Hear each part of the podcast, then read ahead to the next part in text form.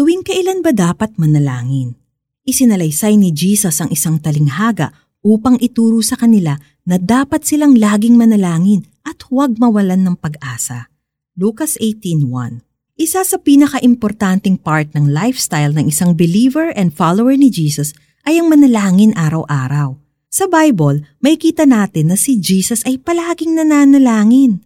Nasaan man siya at anuman ang ginagawa niya, hindi nakakalimutan ni Jesus ang mag-pray. Alam ni Jesus na napakahalaga ng prayer. Kaya ito rin ang ipinakita at itinuro niya sa kanyang disciples. Sa Lucas 18.1, may dalawang importanteng bagay na sinabi si Jesus tungkol sa prayer.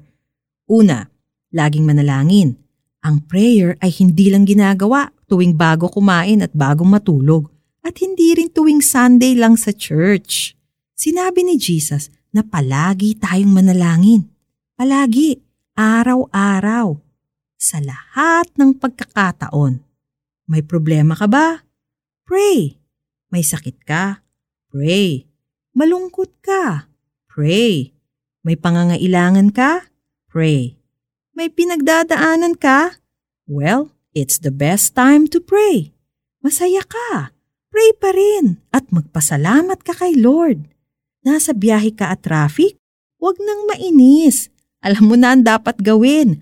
Pray pa rin. Keep in mind that when you pray, hindi ka lang humihingi kay God. Nakikipag-usap ka sa Kanya. Nakikipagrelasyon ka sa Kanya. Kaya pwede mong sabihin kay Lord ang lahat, including your pains, secrets, needs, wants, questions, at maging feelings. And of course, it's good to thank and worship Him too. Pangalawang importanteng bagay tungkol sa prayer ay huwag mawalan ng pag-asa. Mayroon ka bang matagal nang pinapag-pray na hanggang ngayon ay hindi mo pa nakikita ang kasagutan at nawawalan ka na ng pag-asa? Huwag kang sumuko. Hindi laging agad-agad ang pagdating ng sagot sa ating mga panalangin. Depende ito sa perfect timing ni Lord. Magtiwala ka lang na alam niya ang best time kung kailan mo matatanggap ang mga pinagpe-pray mo.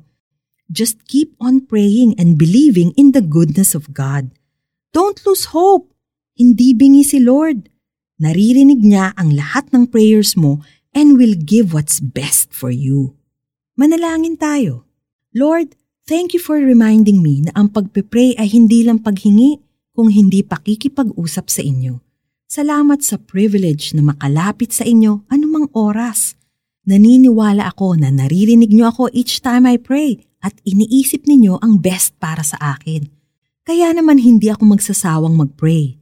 In Jesus' name, Amen. For our application, practice praying on all occasions, maging intentional at desidido sa pagpe-pray. Isinalaysay ni Jesus ang isang talinghaga upang ituro sa kanila na dapat silang laging manalangin at huwag mawalan ng pag-asa. Lucas 18:1